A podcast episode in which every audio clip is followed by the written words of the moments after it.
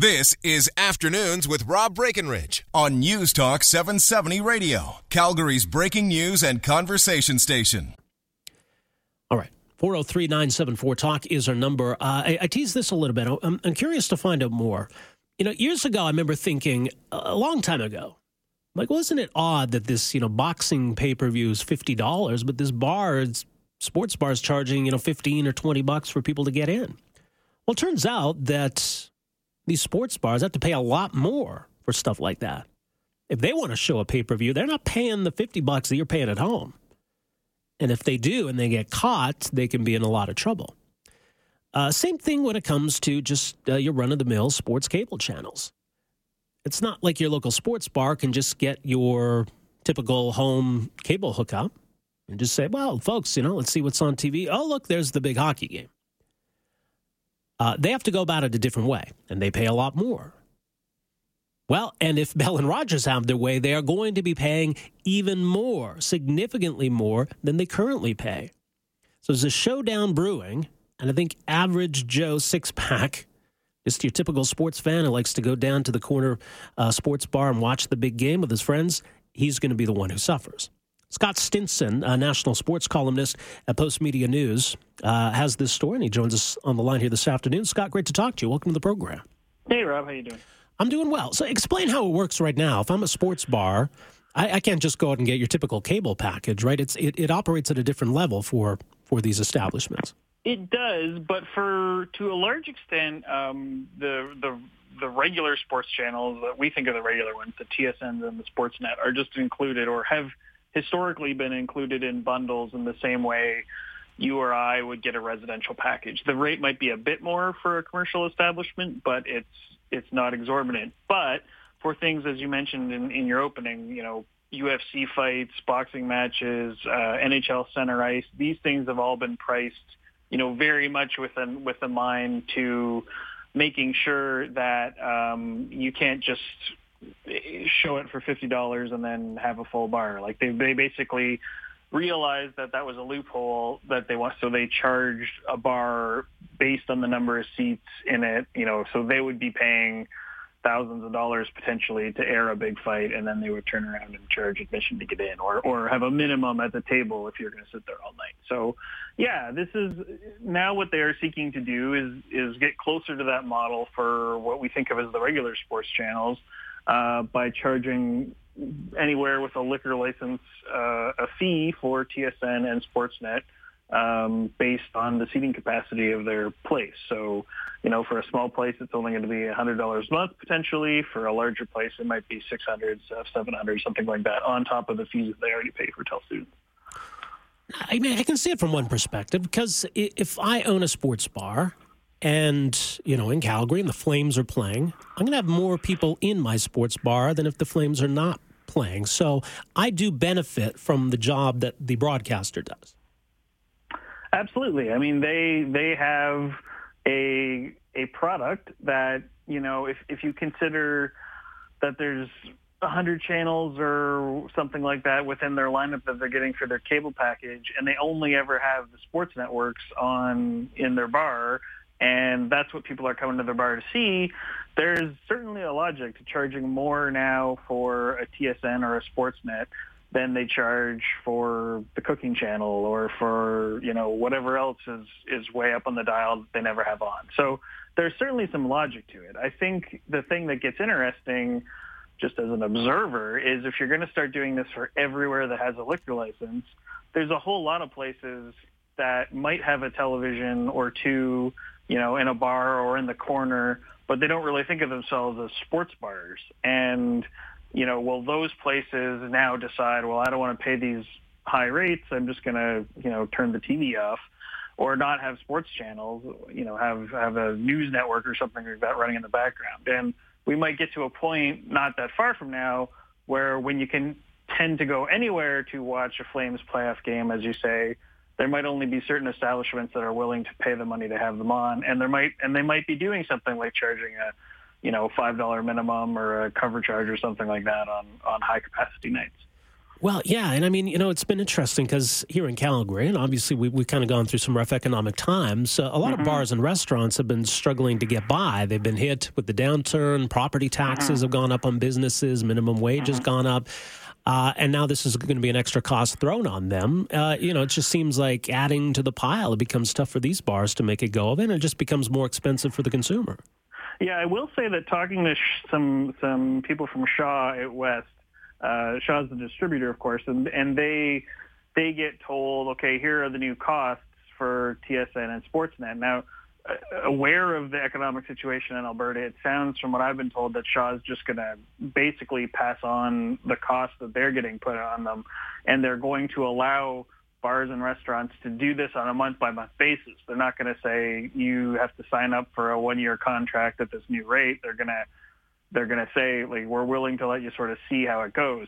That's very different than what I've been told for some places in Ontario, which are, A, getting much higher prices passed on to them, and B, you know, still having the same kind of situation where you have to have a contract for a year or two years or whatever for your television service. So uh, if nothing else, it's interesting to me that there does seem to be some awareness that in Alberta in particular, this will be uh, particularly hard for some places to deal with. Yeah, well, okay, well, that, that's interesting. It's certainly, uh, I, I think, significant. So what does this tell us, though, about the situation that Rogers and Bell find themselves in? These, these are massive companies, uh, but they also paid a lot. You look at how much Rogers paid to get N H L rights. It was a, an insane amount of money. Does this suggest that they're trying to recoup their investment here? Is this is this part of what's going on? Yeah, absolutely. I mean, this is uh, an era where television subscriptions are declining, and um, whether it's, you know, it's not just a sports channel issue, but but people are cutting the cord for a bunch of different reasons. You can watch stuff on demand online. You can, you know, subscribe to Netflix. And then in some cases, you can, if you want to watch sports, you just go to the bar to watch it there. So this is them, I think, for trying to recoup some of that money and say, okay, well, if we're not going to be able to rely on everybody just automatically having a television subscription as we did in the past, we got to figure some other way to increase our revenues, and maybe we need to go after these places that essentially allow it, you know, to have public viewing for a product that wasn't really originally intended as such. So, yeah, I totally think that's what's going on here, and I think, uh, you know, we might see this might be the first stage of, of many. Maybe they'll go after other businesses, too, who have, you know, televisions in a public setting. And, and they'll say, well, you now have to also pay some different rate. Um, I don't necessarily think bars and restaurants would be the end of it for them. You know, and here's the one thing, too, and maybe this is, has long been an issue because, uh, you know, if, if you're showing the game on your, your network, right, you make money on advertising. That's going to hinge on how many people are watching. That gets back to the ratings. But do the ratings include the, the thousands of Canadians uh, who go and watch hockey games at the bars? They don't, do they? I don't think they do, no. Almost every rating uh, thing I've understood is entirely based on households, and and they even have this Uh, meter that they use now, which essentially detects the sound of what's on your television and uses that to determine what program you're watching. So it's it's like uh, it's almost like it just only it's a very small percentage of households that do it, but they use that to extrapolate what the totals are, and they've done this for a certain period of time. But certainly, what is going on in the bars of the land does not factor into it, and and I don't think that's necessarily.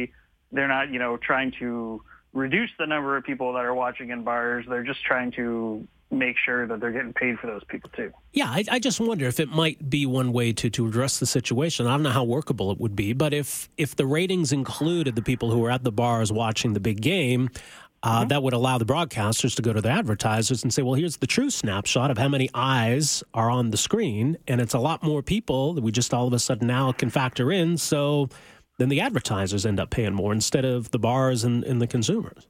No, you're absolutely right. And, and I mean, the, the contrary to that is that essentially uh, if if they're saying to the bars, we know you have tons of people in your in your restaurants and bars that are watching these these programs, so therefore you're going to be fine paying this extra money, you can make an argument that they're essentially acknowledging that the home audiences are declining or aren't necessarily what they've been telling their advertisers there are. Like yeah. there's, they are, they're always telling their advertisers that, you know, this is where it is. People are at home watching their their programming, and because if you're in a bar, you're not really consuming the advertising to the same extent that you're consuming it at home, right? Like they often turn down the volume during those periods, and or, or the volume's not on at all during commercial breaks. So it's an interesting argument of uh, sort of the acknowledgement that there's, you know, a big captive market out there that's consuming these sports programs in a, in a way that maybe they haven't really wanted to admit before.